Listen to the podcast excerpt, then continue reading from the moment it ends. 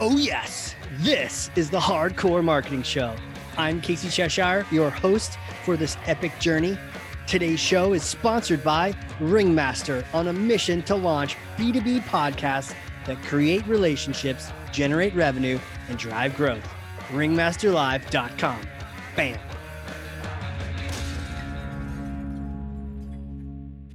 And we're recording. I'm excited. This is going to be a good one. This is definitely one to grab the Red Bull, grab the coffee, because we are going to go over some amazing research data. We're going to go over some uh, some facts. We're going to end some debates. We're going to just get into it on this podcast. What are you talking about, Casey? You're being so cryptic. Well, let me tell you about the guest. He is a marketing leader and a researcher. He's an entrepreneur, a strategist, but also the kind who rolls up their sleeves to make it happen. Because if you put him in front of a marketing automation tool, he's going to know what he's doing. So he's got the marketing tech background, ways of social media, media ad buying as well. Uh, but man, the research is is why we're talking today. Um, we we had a little conversation, and I can't wait to unleash this on everyone. So, without further ado, the owner of the Rule Marketing Group, inbound and digital experience manager at the Pedowitz Group, Caleb Rule. Welcome to the show. Thank you for having me. I am excited to be here, and I uh, and join the esteemed list of guests that have been on this podcast previously. Yes, yes, there is a long list of myth smashers, and with that, it, it will be my job now to pass you something.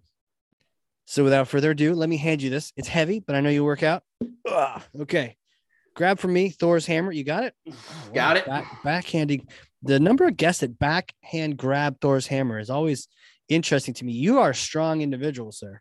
It's the uh, it's the pickleball uh, wrist strength, which we Yes. could talk about later. Yes. well, Um, use that use that power now to smash for me some kind of marketing myth, bogus strategy, misconception. Set the record straight once and for all. The ungate all of your marketing content movement is overrated. Overrated. Bam. And are you just tired of hearing about it? to a degree, yes, but that is not uh, the, the the reason that we are here today. Um, and in fact, uh, you know, you referenced research earlier, and, and this is something that I have been looking into. I, have been talking with marketers uh, who feel uh, one way or the other uh, because I, I've been on the record on LinkedIn as saying, you know, I thought the ungate everything movement was overrated. Uh, but then I realized, what if I'm wrong? And I just asked that Wait, question, and I got Did you really put that out there? Did you did you tell the powers that be on LinkedIn that you thought it might be overrated? Because did you get a did you get feedback on that? Uh, it, it was in, um, let's see, it was in response to someone from, I think it was Refine Labs, uh, Okay. who, who, who posted, you know, and they're all over the place. Uh, you know, clearly they're doing some content marketing strategy that works. Uh, so not, not hating on them at all, but you know, I saw it and I said, I disagree with this. And so I kind of got into it. And so I decided to, I felt so strongly about it that I posted about it. Wait, are we Uh, talking about our boy Chris? not Chris down Walker. the gauntlet. I would never go at Chris Walker because I'm pretty sure he could end me in, in 30 seconds uh, with his content if he wanted to. Well, he could just Uh, stare if- at you with his coffee infused eyes, and then that would it- probably melt you. You know, when I was listening to his his appearance on, on your show, I was just I could just feel that intensity. It's just like you know, uh, you know, I could even feel it uh, through the audio. So Yeah. uh, you know, I've never met the guy. He seems super cool. Uh, Cool no, guy, was, yeah. uh, one of his employees, uh, you know, kind of posted. But then, you know, I keep seeing people posting, "Hey, you should ungate all of your content." You had somebody, uh, Angela Earl, uh, on, uh, you know, a previous episode. Shout out to who was- Angela. Yeah. yeah, uh, you know, and so, uh, and she was passionately saying, "Hey, you should be ungating all your content." And so I thought, what if I'm wrong? What if I, after over a decade in, in, in the field, what if I've just gotten it simply wrong? Uh, and so I decided to talk to people. I started to really research it. Um, I pulled together a blog that kind of presented both sides, and I really tried to present that. It's on the Pedowitz Group's website, uh, you know. And I didn't want to take a side in that article, excuse me. And I wanted to say, hey, you know, here here's the case for both sides. But here, you know, we don't do this on this show. We have a take, and my take is, I really do think that the ungate all your content movement is overrated. I think it has been trumpeted as this end all be all thing on LinkedIn. And I don't think it's true for a lot of marketers uh, who may be listening and reading these influencers and, and, and thinking, oh, I got to do this. You don't actually. Uh, and in fact, I think there's a lot of things you could do instead that'll be much more impactful uh, for you making your revenue number. Interesting. So you went into this thing saying, okay, I think it's overrated. So you had this assumption. Were you able to re- eliminate your bias? You know, because I think people will want to know that because I know you're about to tell us the, the things you've researched, but you went into this thinking this, and then you you still think this even after all that research. I do. So that that's a great point. Uh, you know, when I was writing the article, um, I actually had um, folks who uh, fully believe in the ungate everything movement, I had them review the article uh, just to make sure, hey, am I presenting your point of view hmm. accurately? Mm. Um, you know, because I yeah, that was a fear of mine. You know, I I took some journalism courses way back in the day in college.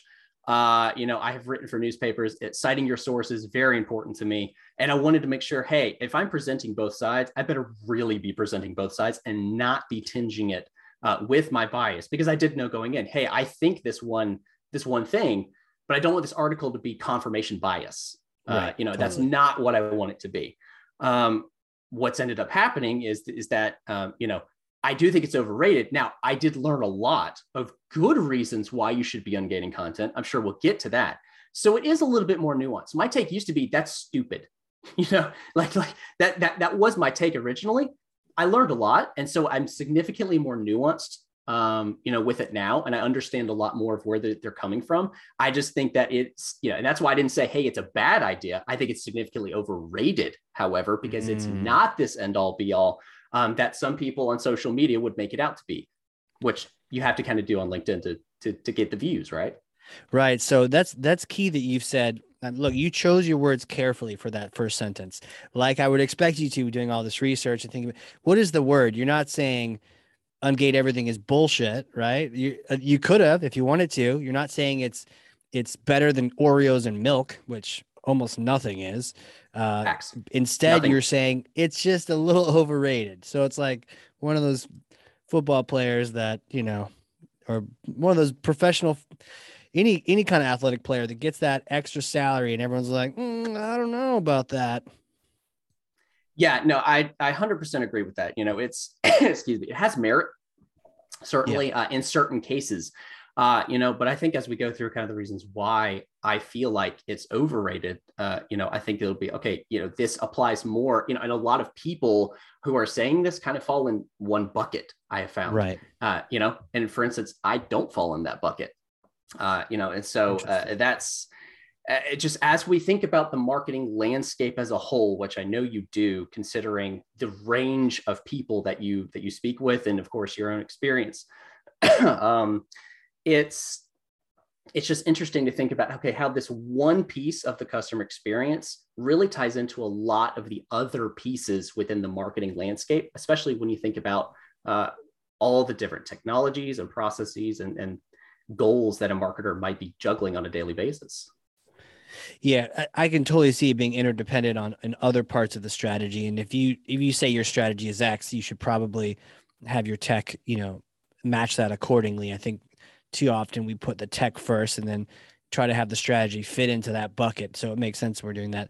I think from my perspective too, the thing that drives me crazy is when the people saying any kind of strategy, you know, it's always like beware of marketers telling you marketing strategy and and does it fit into them selling you their product right? You know uh, hubspot's great at putting their stuff out there but are they convincing you to get on hubspot? Probably. They probably should. And then you know anyone that says ungate your content and then offers a chat tool perhaps or some other kind of uh, way to get around using that but it's kind of a form but not really you know it's kind of a gate but not really. Yeah so i, I don't know i just I, I i don't like when corporate marketing sort of invades marketing strategy and then we're not really sure what we get. So real quick i want to ask you why does this happen in the why has this happened in the first where does the debate come from? And then after that by all means let's dive into you know where you've you've landed on all your research. So i feel like uh and, and, you know, I've really thought about this over the last couple of weeks, probably more than I should. Probably. Uh, but I feel like cue, cue, my wife popping in on this, kind of nodding her head emphatically, going, "Yes, right. he's been thinking about it too much." Yeah. Um, I feel like with LinkedIn, you have a subset of people who fall into the influencers category. I think a lot of them um, are SaaS. They are software as a service uh, providers. That's that's not to say all of them are, uh, but I do feel like those are the types of people who keep popping up in my news feed uh, and, and in other people's news feed, and they are kind of directing some of the conversation. I also feel like a lot of SaaS sales activity is happening on LinkedIn because if you're B2B, um, you're certainly trying to drive to getting those conversations uh, with B2B customers. And LinkedIn obviously is, is regarded as the best place to do that. You also have folks like Chris Walker, who, if you know, their ICP is a B2B SaaS company. Uh, I went to their websites, like, let me look, you know, why are they, why are they talking about this? Well, it's because their ICP is a SaaS company. Yeah. Um, and so, you know, where their ICP is? LinkedIn, right? Some of those influencers. Uh, so look, it's probably working great for them. Uh, you know, because you know you, you see all their content all the time. Well, so is their ICP. So great job. But in terms of let's think a marketer like me, I'm marketing services. In fact, it's a marketing service. Or let's say I work for Visa, or I work for uh, IBM, or I work for a pharmaceutical uh, company or an industrial manufacturing company. How my buyers operate is going to be significantly different mm, than a SaaS true. company. And my calls to action are also going to be significantly different. And so, therefore, the buying journey might be significantly, significantly different and a lot longer, more complex with more touch points along the way. Hmm. interesting. And you know, I think what we'll do is we'll, let's uh let's get to your research, the why and why nots, or or what what really you would distill out of this, and then probably talk more about the Chris's and the Angelas, and maybe you know bring you know bring in their episodes and whatnot as well.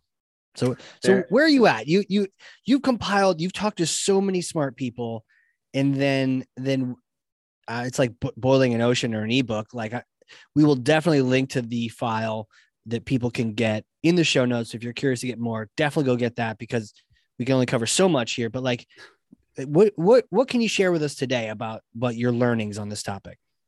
So, uh, the five main reasons that I feel that ungating everything is overrated. It, it starts with this, and, you know, and as somebody who, I mean, you wrote a book, Marketing Automation Unleashed, right? So, marketing automation is near and dear to your heart.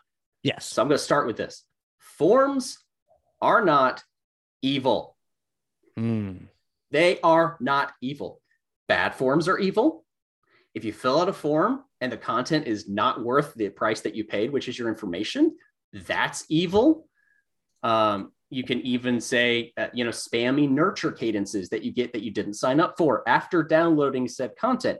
That's evil all of that is a very poor customer experience but the right. form itself is not evil uh, in fact I, I, would argue that there's many ways to make a form a very uh, quite a frictionless experience right uh, i mean you know one thing that we do some of our best performing content it might be 4000 words you may not want to spend the time on our website reading a 4000 word blog which is ungated by the way uh, you right. know but it, it but it's because it's a blog. I'm trying to get you to our site and learn about us uh, on a topic of, of expertise.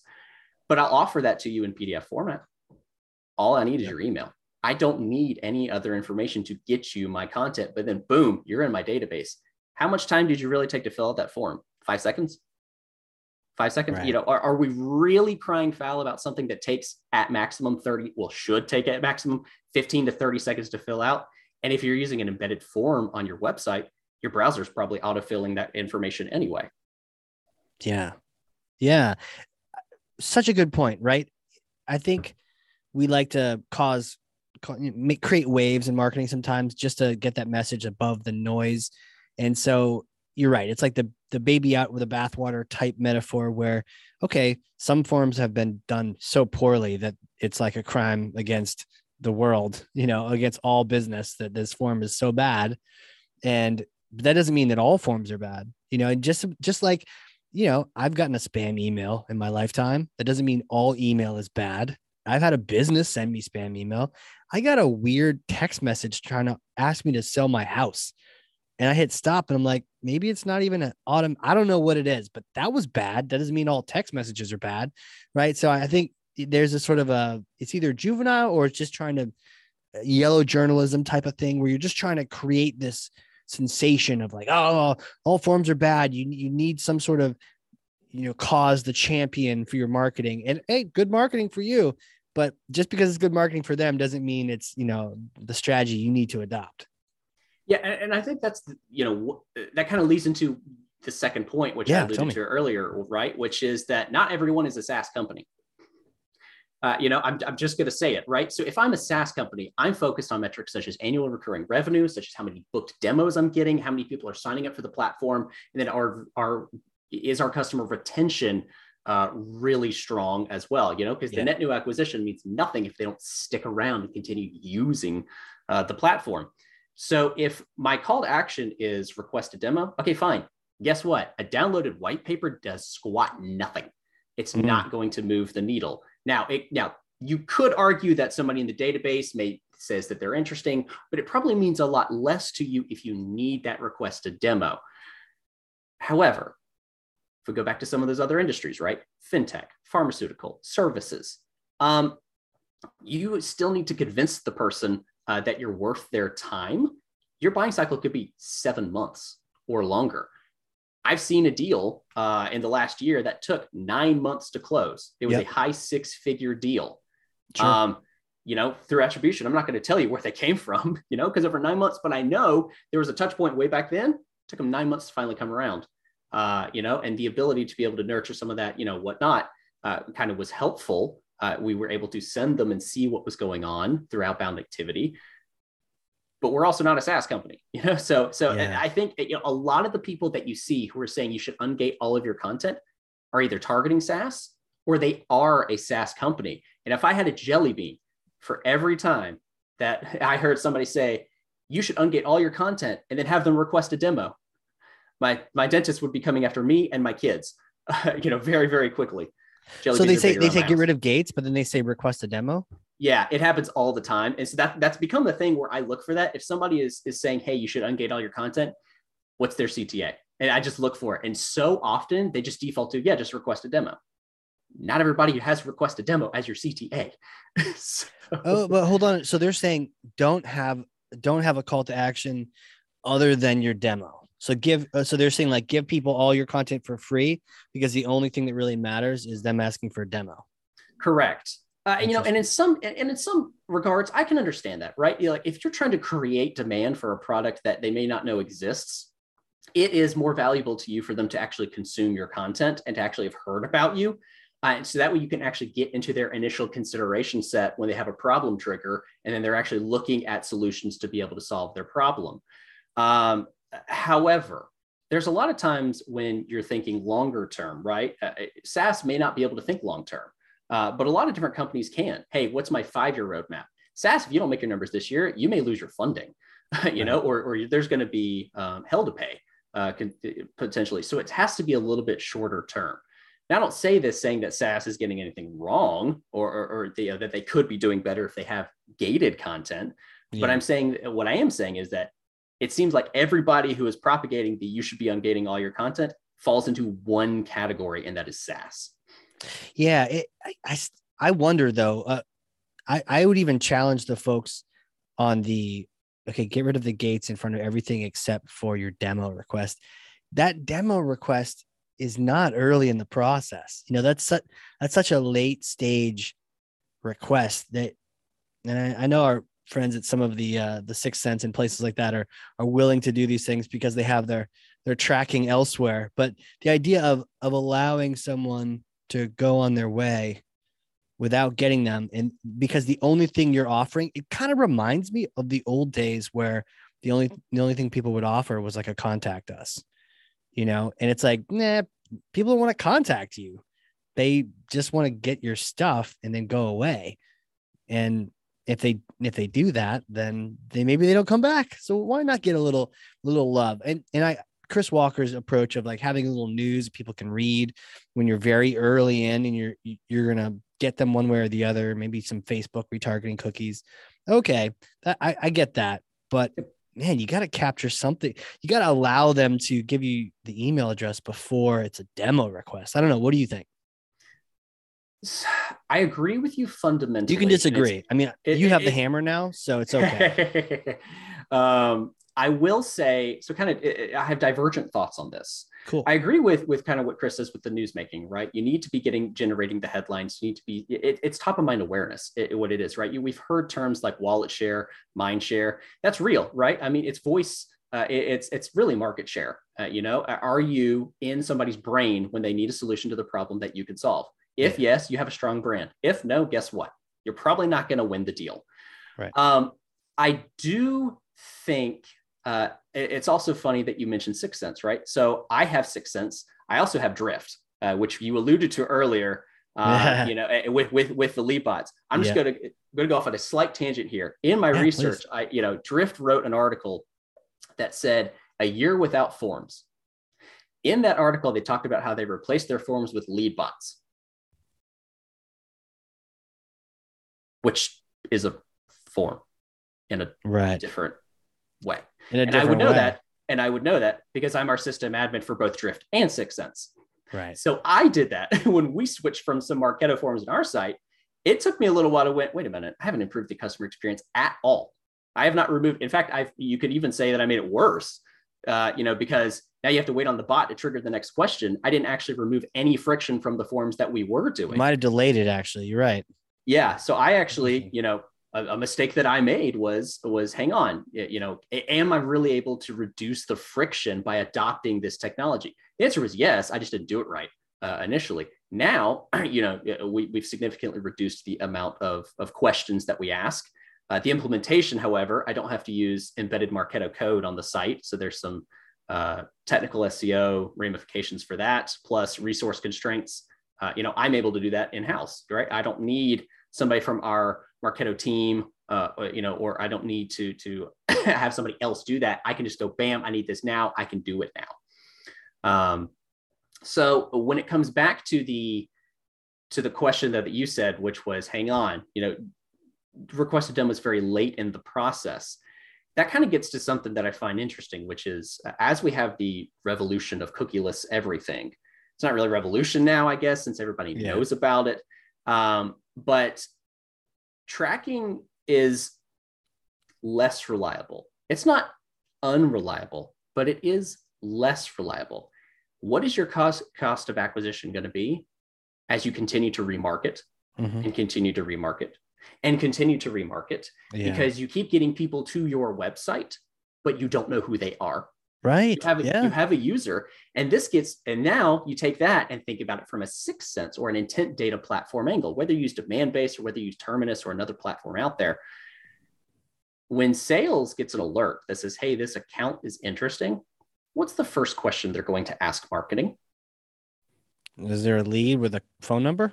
Exactly. Who do I talk to? Who do I talk to? Yeah. Who do I talk to? Do you have a lead that I can talk to?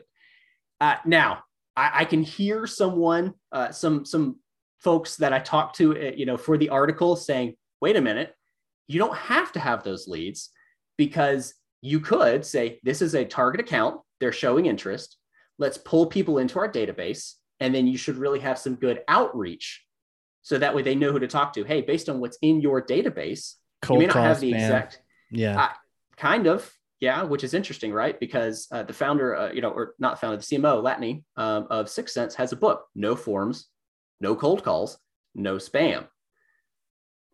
But it's very specific how you can get to using that platform to be able to enable no forms, no cold calls, no spam. And I got to read I'm that because confident. before I call bullshit on that, I got to read it because I know Latané's a great person, but that that title she, confuses she, me. Yeah, she's she's awesome. Uh, yeah. I have enjoyed some of her talks, so I'm not throwing any shade at her. In fact, her book is. I know, but it confuses my, me. That title confuses. I, I, remember seeing a long time ago saying, "Oh, this is great. Those are all words you'd like to see." But now that hearing you say it, it's not, like that doesn't sound possible. It is possible, but it's very niche. And I'll just be honest. I, it, you know, the steps that it takes to get there I'm not confident that a lot of marketers are going to be able to do that. And that gets mm-hmm. to another point where I say ungating everything is overrated. Let's think about how marketers are regarded in a global organization. Think a Fortune okay. 1000 company. Sure. You still have companies today where marketing is either seen as the pens and mugs department, the make it pretty department. Right. Yeah, it's you know, fortunately that it seems to be sh- shifting, but it's not eradicated you still have marketers that are trying to get sales to work with them to figure out what's a valid lead. Mm-hmm. You still have marketers who continue to have the onus of educating up throughout their company that, hey, what I do impacts revenue. Here, let me prove it to you. And they are still met with barriers. This happens, yeah, th- this happens all the time, uh, still today. Do you really think that marketer is going to be able to keep their budget if they're trying to say, hey, my leads dropped by 50% in the last quarter? They're not operating in an environment that's going to allow them to thrive with an ungate everything content strategy. And that budget's going to magically disappear or That's a they good will. point. Yeah. Yeah, yeah, you know, because I, I remember having conversations like this around lead scoring and grading. Like, if you, if you're going to hold a lead up a little bit longer, so it can get a higher score, it means you get less of them, but they just have higher scores. But the, there's a conversation, a mature conversation, where it's saying we're going to send less of these, but they're going to be better, and that actually makes your job more efficient. But don't throw me under the bus saying you didn't, I didn't send you enough leads, right? Like, so that you're right. It's very, it's a very tricky conversation to have. Easier said than done. Moving to something like that, you can't just knee jerk reaction, remove all your forms and and wish for puppies and unicorns because then your number dries up, and if you're not able to track contribution and sources or something, some way to show that you're doing something, then that's a that's a quick way to get out. So I'm going to ask you a question kind of uh, uh, tangential to that. Are you in the attribution is overrated camp?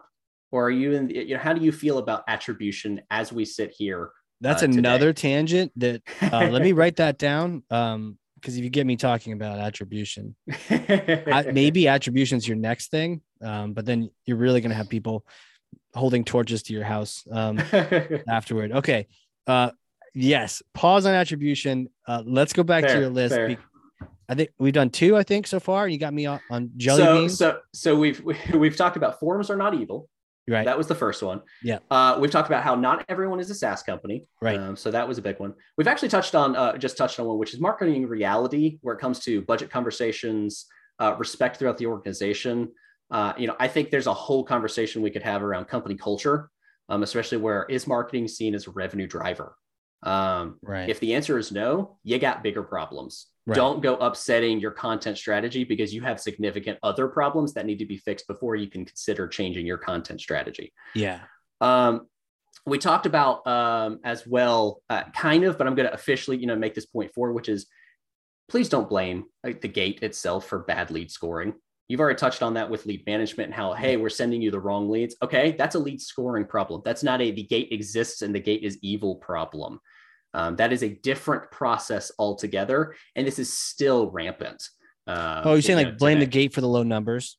Yeah, or or blame the gate for hey, sales is ignoring all of marketing's leads because they're not sales ready leads yet. So the lead scoring algorithm is sending the the wrong lead at the wrong time to sales. You're right. I, I could see a lot of people pointing at a form saying it's it's wrong. It, it's the fault, you know, of the form. But you're right. There's like multiple other things going on here. if they're not sales ready, they still filled out a form. So it doesn't mean they're sales ready or not. It means you're talking to the wrong people, or maybe you can build some automations elsewhere. Yeah. It's a different different topic. You're right. But it's like, oh, it's the form's fault. I, I feel like it's one of the most common refrains that I see people say, Really? which is which is somebody who downloads an ebook or white or a white paper is not sales ready. They're right. They're not sales ready. But if sales is getting that lead, that's not the gates problem.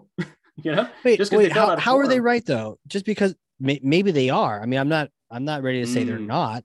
Are you saying definitively if you download an ebook, you're not ready? I mean, you might I, be. I suppose it Right? does depend on what the content is. Um, Okay. So, uh, so that that's a good uh, you know point by you to to be a little more nuanced in the in the phrasing here. Right. So, are you know, saying they instance- didn't request a demo, so because they didn't request contact, they're not ready for contact? Uh, in some ways, yes. Now, here's where your lead scoring algorithm should come into play, right? If that person has been seen before, um, you know, and they've downloaded three other pieces of content, maybe they are, uh, you know, and Yeah. that actually leads into as well point five, and I'm going to come and marry this back to point four a little bit, which is that first party data is still king. Um, you know, we, we I referenced cookie cookieless earlier.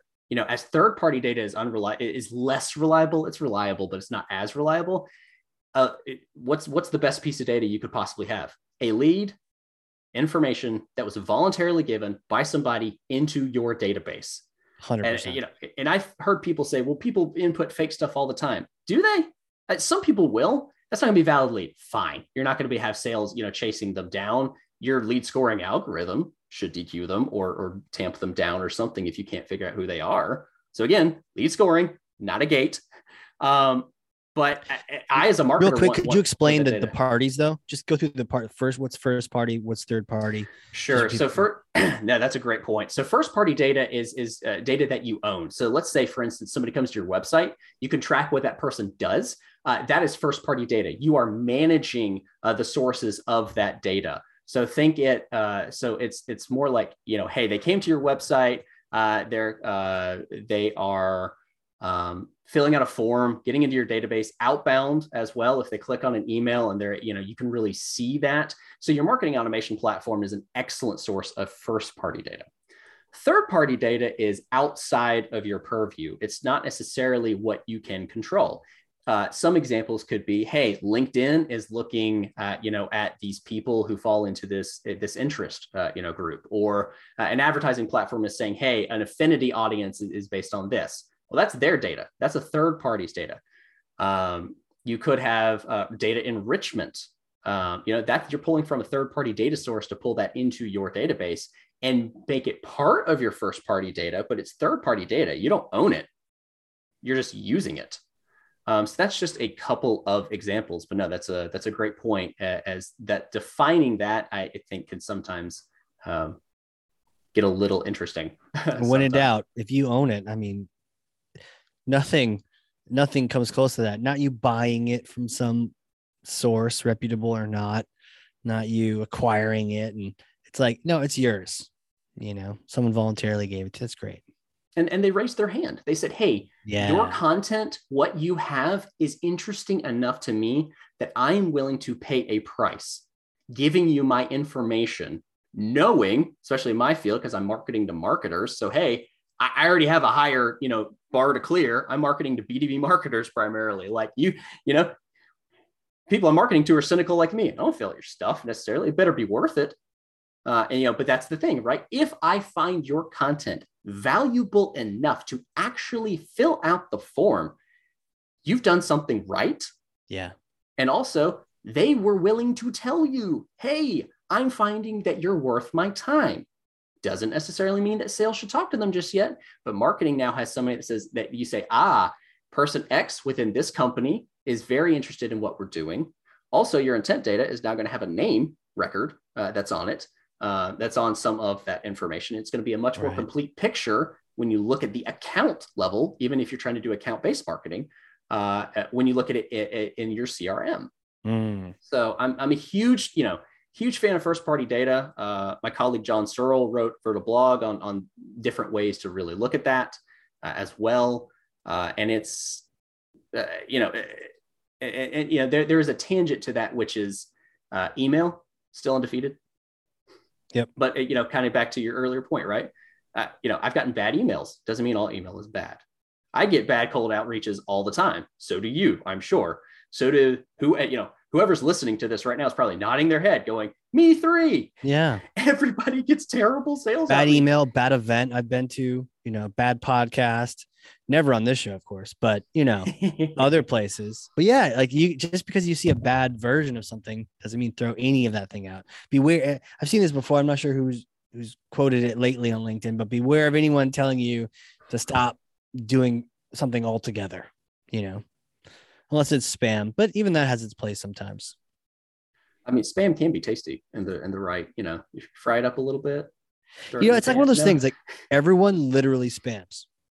Maybe there's like 10%. But has? But, call, but call- tell every- me if I'm wrong, right? But do, okay, we have all these. You know, Marketo has a thing, Pardot has a thing. Like, don't Yep. you know?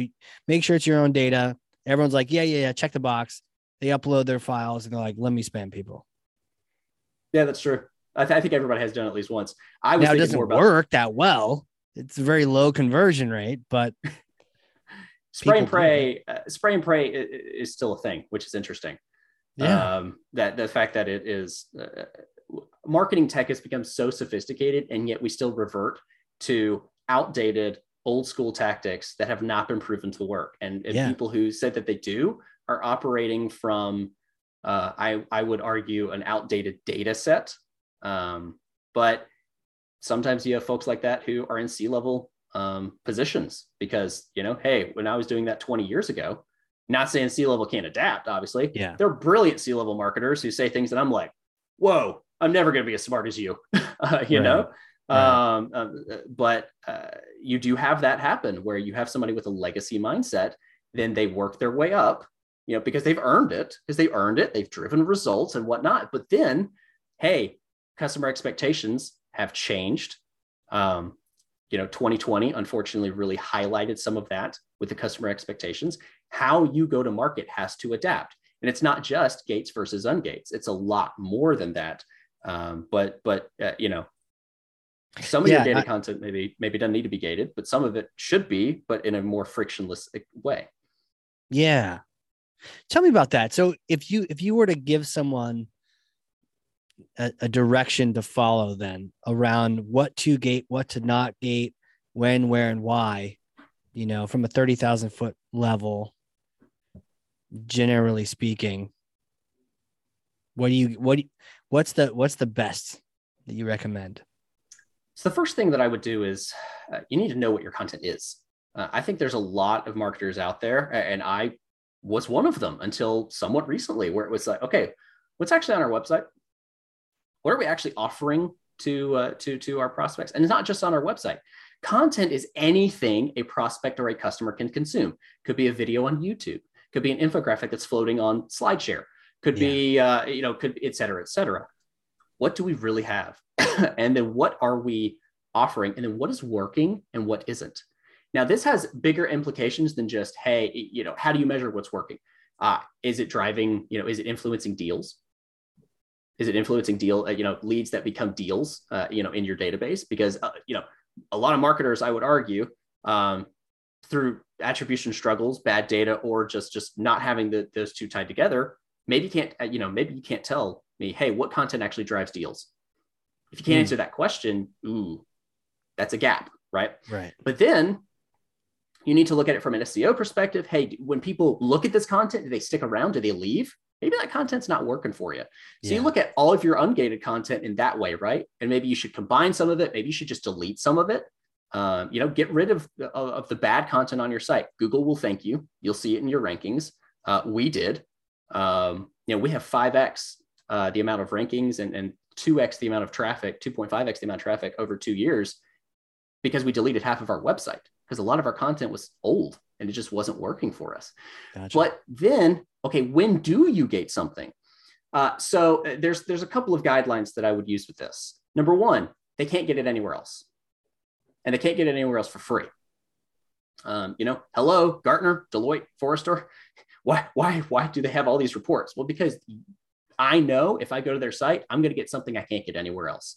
yeah. That form is going to be worth my time to fill out yeah. uh, because And they I'm know it because their forms are terrible. Their forms have like 18 fields on them. You're so right. Yeah. I I I I hate some of those forms. I've actually not downloaded things because the you know even though it's like I really want to read this, but there's eight for yeah, there's eight Yeah. fields. As a marketer on principle, I refuse. Now I'm probably not their ICP anyway, so they're like whatever, dude. Uh, but uh, you know if I feel that way, I'm sure other people do too. Yeah. Um, so that's one. Number two, ask yourself this question Is your content actually worth the price of their information? Because you're invading their privacy. You're, you're asking them to willingly say, Hey, I exist, target me. uh, Right. You know, uh, what put, put a price on that? Could you? I'm not sure I could quantify it, but you know, if time is money, you know, you think of those sales outreaches. Hey, can I have 15 minutes of your time? Well, let me think. Um, you know, for instance, eh, on, on my side hustle, that is, which is an on again, off again thing, I charge 75 an hour. Okay. Well, if you want Yep. 15 minutes of my time, then you know, is it really worth? Yeah, not quite 20 bucks. I don't think so. You know, because I don't know who you are yet.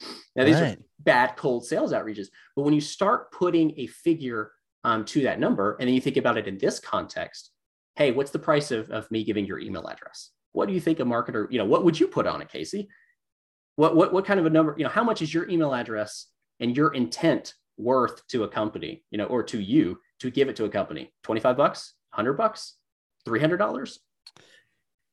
Yeah, I think you, it's a great question. It ties back into the email address isn't really worth anything, but it, it's how much time is it going to take for me to unsubscribe? How much time is it going to, are you going to add to my, my inbox, which is already mm. a pain in my ass for sure. So it's like, if you're, if you're going to harass my inbox and I'm gonna have to go through a dance to unsubscribe, that might take me five minutes, which makes me a little bit less risk adverse sometimes. And I'll just throw it out there and see what happens. And I can unsubscribe if I need to. Uh, but yeah, and it, this I'm I think as a marketer, we're, we might be a little bit more carefree with it because we kind of know the game and we know that unsubscribes True. or unsubscribes. True. But I think a lot of other people might be a little bit more protective of that. And you're right. There, it it has to be something you really want to get. You really want. And, and, and so this is one reason why uh, you know we have moved actually away from white papers uh, and, and PD, you know by themselves necessarily or ebooks. We still have a couple because people keep downloading them. Okay, you know, until people stop downloading them, uh, you know, we, we will keep that as a gated standalone piece. And that's a, a, side note. Ask yourself, hey, if I have a piece of content that's gated, are people actually downloading it? Because if not, you either need to repurpose it or ungate it. Um, okay, so that's that, fair. Okay, that's a fair approach. Um, I won't profess to be like hardcore all the direction of form everything everywhere, but given given an opportunity, I will just say if you don't know any better, just gate everything. And the, I like what you're saying, where it's like, okay, but take it off of certain places. And I will say sometimes there are just really shitty ebooks, in which case these people deserve Absolutely. to be shadow banned and whatever else we can throw at them. But I, w- I would say, like, yeah. if you wrote an ebook, knowing how much time and attention you put into this topic, I would totally put my email down. So I think there's there's an element of showing people one piece of content is worth it, Value. you earn their trust, I, you don't I actually need them to fill out that you know fill out one form. The rest of them I'll get you later on. But I think certain kinds of qu- content done right, like your stuff, Gartner stuff, things where you know time and attention's been put into it, then I think it's it's much more likely to get a trade. And that's why we've actually moved to bundles because a PDF by itself is one thing, but we actually, uh, you know, have have taken a lot of those and bundled them together with fresh content or just repurpose some old content that played well once, but is still relevant, even if people aren't downloading it. Content Boom. bundles. You heard it here. You, get, you could get four or five or seven strategic documents for the price of one form fill out. That might be more interesting. That's interesting. Um, it, so, you know, I'll give you an example. Great resignation. Everyone's, you know, one of our favorite buzzwords, you know, now. We have a talent bundle and I'm not going to, you know, try to sell you to go download it here, but like, why did we bundle it? Well, because, you know, if there's an org chart lookbook in there, that by itself could be interesting. But if why don't you tell people like, that, where, where is it at? So it's on pedowitzgroup.com. Okay. Um, and it is, uh, there's a trending topics page. You could actually see it front and center right there. Um, there are multiple bundles. There's a revenue marketing kit. There's a marketing operations kit um, as well, where that has multiple documents in one. So if you go to trending uh, at the very top of the, the site, you just click trending topics and then you can uh, jump to your options and pick one that's interesting to you. I see. Yeah. Um, here, so, eh, but you get multiple documents that speak to one problem, one strategic problem or challenge, or just topic of interest all at one time. So all of a sudden, I look at this and I go, oh, for the price of my email, I get four documents. Now, a cynic might say, you mean four documents that I'm not going to read? Uh, but you know what? If you downloaded it and you don't read it, um, there's either one of two problems. Number one, you weren't going to read it in the first place. So why'd you download it? We're all guilty of that. I have totally done that. I downloaded mm-hmm. something, best intentions. I got sidetracked by a burning fire and I completely forgot about the PDF. Um, yeah, that was one of Chris Walker's key points. Is like nobody actually reads it. But I'm like, oh, it's okay, Chris. At least we got their email. We'll get them on the it, next one. And here's the thing: you can send them a reminder email. Like, like yeah, one can. thing that I wish uh, companies did was if I download your content, ask me how I enjoyed the content. Yeah. Because if I didn't read it, oh, I totally forgot about that. I think there's a real golden opportunity uh, there to be able to just say, "Hey, you downloaded some content. What'd you think? Was it good? Did you not read it? We've all been there. Uh, you know, there's a really easy way to humanize uh, kind of uh, kind of how we do things. Uh, but with the bundle as well, you know, I'm looking at this going, okay, there may only be one document that really intrigues me, but then, oh, the second one I actually didn't know. There's a chance for discovery. um, you know, as I'm going through some of that content. And then all of a sudden I'm feeding into binging. Hey, I could, you know, if I'm really hyper interested, I might binge this for 30 minutes. Uh, if it's super in depth, or maybe for two minutes, but I'm going bam, bam, bam, one document, two document, three documents. Hey, this is all interesting. My logo's on every uh, on everything, uh, and now you're you're getting a strategic plan, uh, and you feel like you're getting the value for the download um, that you received. And we all that. love bundle. We all love bundles anyway.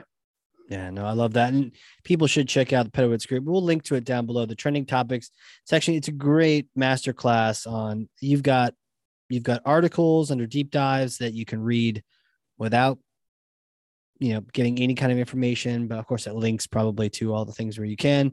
You get the bundles and guides. I, I think that's a big takeaway for me today. I never thought about the bundle.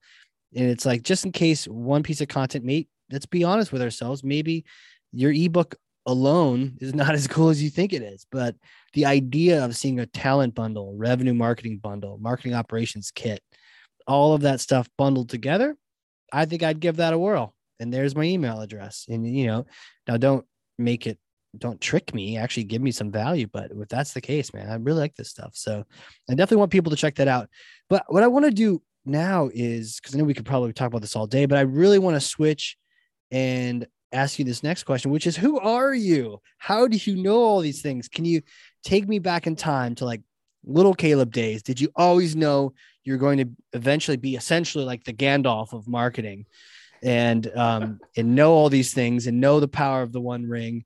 Uh take me back in time, little Caleb. Did what was it like growing up you? The extended trilogy always worth a, a New Year's binge, by the way. 100%. LOTR. If anyone disagrees, fight me. Um, So who am I? I mean, as a little kid, actually, people thought I was going to be a lawyer. Um. I was uh, I was somewhat argumentative potentially. Uh, I am a type A. I was a type A then. Um, but I was which is amazing because you're super gracious about the forms. You've been very nice about I, it to everyone involved. Uh, you know, having children really humbles a man. Uh, and and and uh, I have a four and a two year old, and between them and two cats, I'm pretty much just told I'm wrong a lot these days. Yep, yep, I hear so, that. that. That has mellowed me out a little bit, but uh, you know, I, I, as uh, little, you know, I was, I was growing up, uh, and no, I didn't know marketing at all. I, I know that I love strategy. When yeah. I was four, I learned how to play chess. Cool. Um, and and you actually, if you go to my LinkedIn or even Rule Marketing Group or stuff like that, you know, there's a chess motif. I do play still. Uh, I beat my dad when I was five, which may say more about him than me. Uh, you know, because because uh, now I think about it, I was like, was he good or was it I just bad? No. Um, but I, anything that kind of re- relates to, you know, hey, this move will then lead to these other 14 potential moves, whether it's playing a game, you know, or whether it's marketing, right? Yep. It's all chess you move one piece and then oh infinite possibilities uh, you know kind of can come from that um, and because we're dealing with humans a computer can't solve it a computer can't solve everything hello ai uh, you know right. not, not, has not solved all of marketing's challenges because right. we're dealing with humans we have psychology involved so that was a huge influence on kind of how i got into marketing i thought i was going to be a math major uh, in high school. I did joint enrollment um, at the local community college. We thankfully had that option. Uh, and then I took calculus two as a senior in high school and um, wondered what in life could use this that I would enjoy. And the answer was nothing. God. You took calculus. I took calculus in high school too. I did not fare well in that. I did not give it my focus. I I will never forget. That was uh I walked out of the prof- so I I wasn't like the day I had the final was actually double booked because of a scheduling malfunction. So I had to go to the professor's office and take it on my own. So I'm like in this like little corner at a table taking this final, and I know I've struggled with this class. And I walked out of there like I'm pretty sure I just failed my first class ever. I think he gave me a B out of pity. I'll never know, but shout out to all the professors who are who are kind and gracious to people who you know you know work work hard. Seriously, uh, I wish I had that professor. I did not get the B. That's for sure. I I, I was very thankful for. I, have never been so thankful for a B in my life. Seriously. Uh, so uh, you know, so I went to college. Um, I went in as undeclared because I, I, you know, I thought I was going to be a math major. I was like, I don't have any clue what I wanted to do, uh, and uh, ended up becoming a mass communication major. Uh, well, truth be told, because I really wanted to find a career path that would maybe one day get me on ESPN's Around the Horn which is a show where, for those who don't know, you have four sports writers. Although yeah, oh, the yeah. only sports writers, yeah, and they just they just talk about some of the hot top, hot sports topics of the day. Sports has always been something that I find interesting. I'm more of a generalist. I follow the headlines, but uh, I, I loved that show. I still do. Yeah. Uh, you know, and so I listen to the podcast now, um, even sometimes. So, you know, what can get me on that show? Let's roll with mass comm. Let's try an intro class. Met some friends and loved it. Uh, we spent many long hours in the lab together, you know, editing video and doing all sorts yeah. of crazy things. Obviously, that's not uh, what I'm going to be, but uh, that that's kind of that mass comm got me into a love of stories. Uh, you know, mm. and from there, um, thankfully, the career, uh, you know, kind of happened where I, I, landed at what's now Augusta University. I did some jobs that were kind of marketing related, some website stuff, some PR stuff, um, you know, some social media management. Uh, and then I, I, ended up at a marketing agency, and that's mm. really where it took off, where I where I discovered Google Ads, SEO, Google Analytics, and I really dug in and went, I really enjoy this. Yeah, yeah, it kind of blends. It, it blends the creative side and the, and the analytical side. You know, I, I, I love I, I, love using both both parts of the brain. Um, mm-hmm. You know, mm-hmm. I love being able to talk yeah. about, hey, let, us talk about you know drift integrating to 6sense, integrating to whatever. We could talk technical, but then five minutes later, I you know talking about, hey, let's talk about this ad creative or how this looks or how this feels or something like that, and, and really thinking more creatively. You know, so you could talk to a, a marketing technologist, but then you could talk about uh, somebody who's more into the ad creative. I love that being able to ping back and forth because uh, it's interesting. Uh, it's just interesting seeing how both sides work. Uh, and so I, I, do enjoy, you know, so it's the Gandalf because, because, you know, just the experiences, every marketer, I think, unless you're just a diehard specialist and you love one thing, I don't. Um, I love how it all works together, but I don't necessarily love doing this one thing every, all, all day, every day. I love how it all works together strategically. Uh, and so that's, you know, kind of how I got there um, is, is, being able to left side, right side of the brain, technical and, uh, and creative. I may just flip mm. those, but no, no, either either side, whichever one is which. I, no, I totally get what you're talking about, um, and that just makes it that makes it fun and makes it worthwhile. So, currently now you're at Pedowitz. You're do, also doing some of your own consulting as well. Tell us more about, you know, who's a great client for Pedowitz, and as well for your own consulting. So, my own consulting is is on again and off again. Um, I have done um, over over 10k uh, you know business with that. So i have worked nice. at you know in, in a sales capacity uh, and stuff like that uh, you know to be able to sell it but then i honestly have to fulfill it.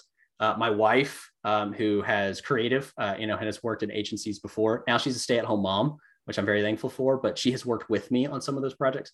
So right now it's an off again uh, kind of project. But Wait, as she, needed, you said she's creative. Does she do like graphic design and stuff? She she has. Uh, yeah, absolutely. Um, and so it's kind of nice because she's strong in that. I I can give feedback, but I know that she's the she's the expert. So we work really well together.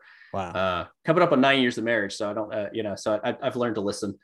totally well, I suppose. But uh, so uh, you know so that uh, has been pretty fun right? So for instance had a friend who he does a luxury home building uh, in augusta georgia mm. and uh, his site just desperately needed a, a, facelift.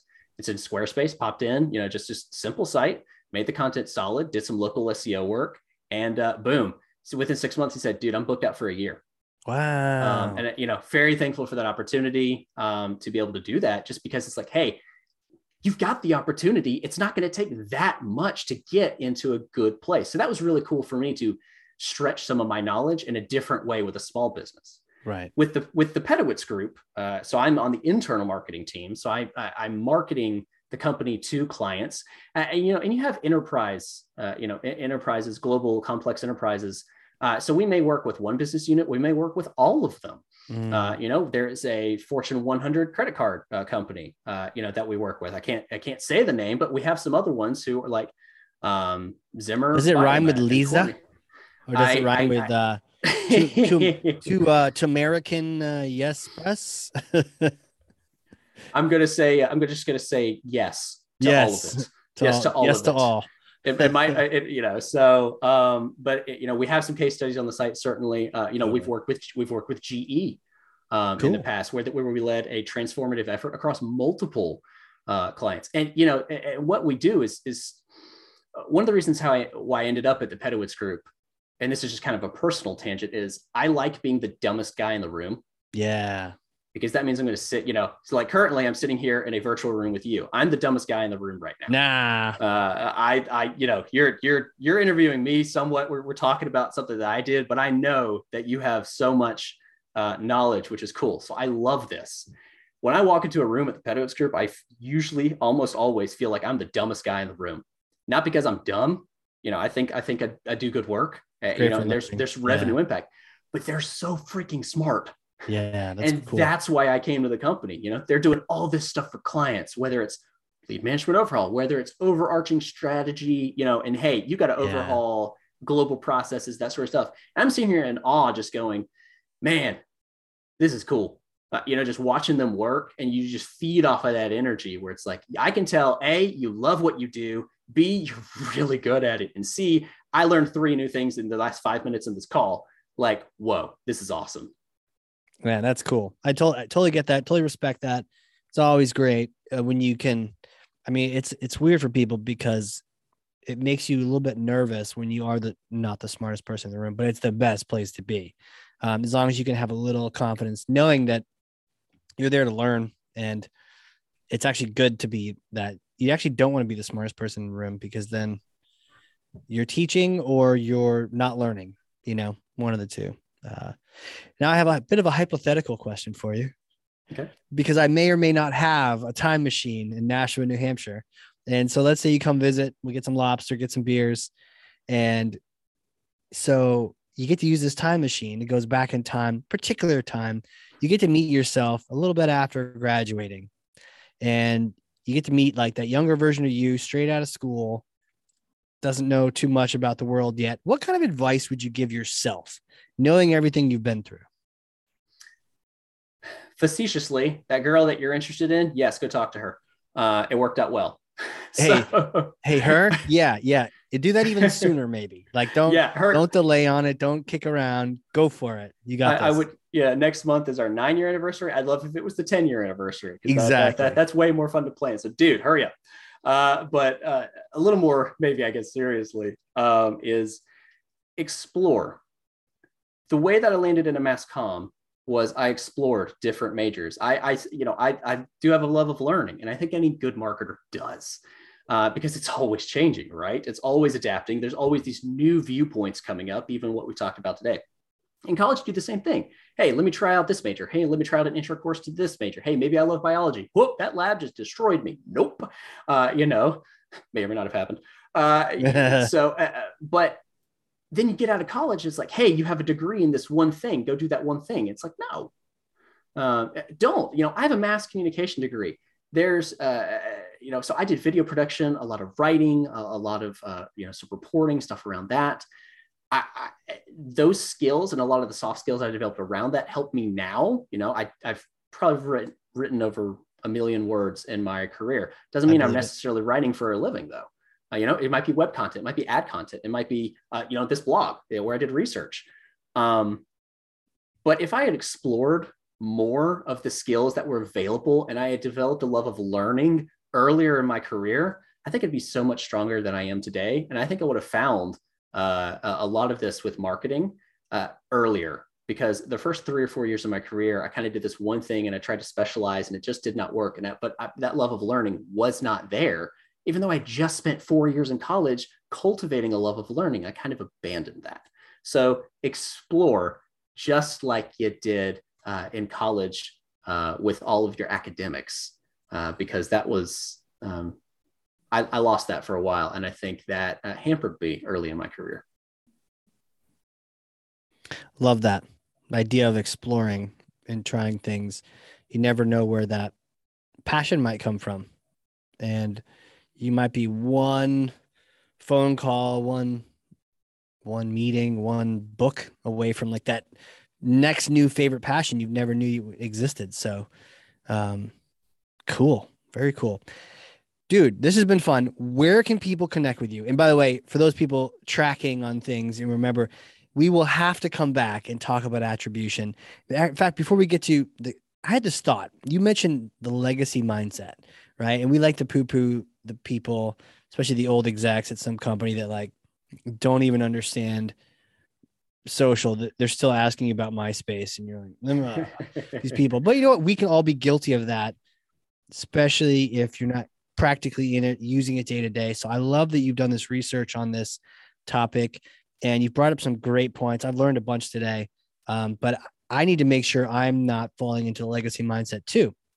I think how we do that is with good podcasts, um, but also good content. So I, I have given you a nickname. You're the great filter, um, or the great marketing filter, and and I would be stoked to hear about your next topic. I don't know if you've thought about it yet, but it, it could be attribution. We could talk about that, or uh, I'd love to put a request in for AI because the, the the bullshit is real right now around mm. it. But I'd love to know what actually is the here, case. Here. Um, so I don't know, but I want to encourage you to do this again. Um, and, and people have only heard, they haven't even seen this paper you've written. So do you have a next one in mind of what you'd like to do? there's a few topics that are interesting. What I need to do is kind of sit down and outline it and then start to research it and then really see, oh, what's really piquing my interest. Um, AI actually is one uh, where I'm going because I'm, I'm in the, is AI, has AI just been overrated for 10 years camp? Uh, you know, I kind of feel yes. like it has been, but, but exploring that further, you know, is it, is it being used in ways I don't know? Uh, you know, because I don't fully understand that space necessarily. Uh, demand gen versus ABM uh, is, is another one where uh, that's been fleshed out to some degree, but also there's so many nuances because I do both. And I made a lot of mistakes trying to do some ABM uh, because, you know, demand gen's user based, ABM is yeah. account based. Like, how does that look functionally?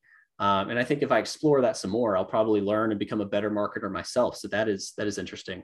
You know, um, real quick, I did I wrote down ABM as well. I forgot to mention that. Look, I love 6sense. I love Terminus. I love the people at these companies.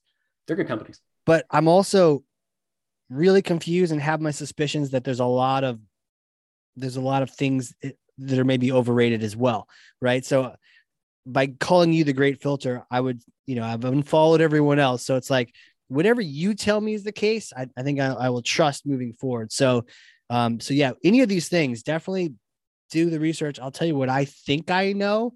Um, you know, forms are one thing, but some like I am really in the clouds when it comes to the ABM side. And mm. I'm very skeptical on the AI side. So, but what I will do is I will make sure I have that student mentality when I listen to your research analysis on these topics. The, the, the, question, could I be wrong? Uh, is one that I know I struggle to to really arrive to. Yeah, because nobody wants to reflect in that way or admit that you might be wrong. I don't. Uh, you know, like I said, I'm told I'm wrong all the time now with two kids and cats.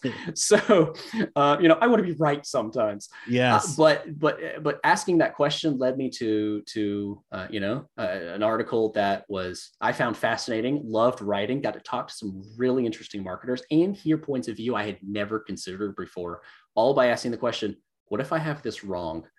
Um, so yeah, I, I do hope to do it again, and and you know hopefully, uh, if that happens, then uh, I'll, I'll I'll touch base. Yeah, man. And record those interviews and turn that into your own podcast.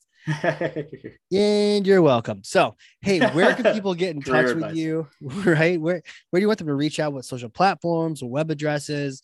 Uh, where can they get some of these cool bundles? Some, what uh, this particular bundle or this particular piece of content? Where do they get this one at so they can follow up on the forms? So pedowitzgroup.com uh, is the website where you can go see the bundles. Uh, you know, we have plenty of content that's ungated, obviously, because blogs, you know, we're not going to get everything. You want it in PDF format, go for it. So what we've talked about today, you can see it in action. Uh, Drift is on our site. We use 6sense. So you want to talk about that or you want to see some of that in action, go to our site. Uh, I'm active on LinkedIn. It's the only social platform uh, I have time for. Uh, I, you know, and student mindset, a well curated news feed really, really can, can be helpful. Um, so uh, LinkedIn, uh, C A L E B R U L E, just come find me. Uh, and you know, just shoot me a connection request and, and let's talk shop. I'm not going to sell you something messages. I love talking shop. Uh, I feed off of meeting with other uh, marketers to be able to do that. Or if you want to email me, Caleb, uh, first name dot last name at pedowitzgroup.com. Uh, so Caleb at pedowitzgroup.com. I'd be happy to chat. Or if you're if you're looking to sell me something, look at my LinkedIn profile. I will tell you how to get a response from me. It is it is buried in my description. Guaranteed response from me. This is great, man. This is absolutely great. Um, you know, and and I even had a thought. You have a really cool name. I don't know if you've ever thought of like marketing rules. You know, it's hilarious. Ponder that. I, I, I have not thought of that. Marketing I've rules. Heard, with I've, I've heard rule jokes, but that's a new one anyways, this research is great. Whatever I can do to help you out with future ones, connecting you to other ones, other guests of the show, happy to do that. Thank you so much for being on here. Thank you so much for having me. It's been a blast. It's been a pleasure. Absolutely, absolutely, man. I mean, my brain, I've learned, man, bundles. Bundles is one of my takeaways. I had not thought about that or the, the legacy mindset we got to watch out for. Mm. So much good stuff. Uh, for those listening, if you learned something, and I freaking know you did because I have literally two pages of notes front and back over here, then share this episode with someone else. That's thought leadership. Get good information into other people's hands. That's how we make this world go around. Um, and with that, Caleb, thanks again, man. Thank you. All right, everybody. This has been another exciting episode of the Hard Corps Marketing Show. We will see you all next time.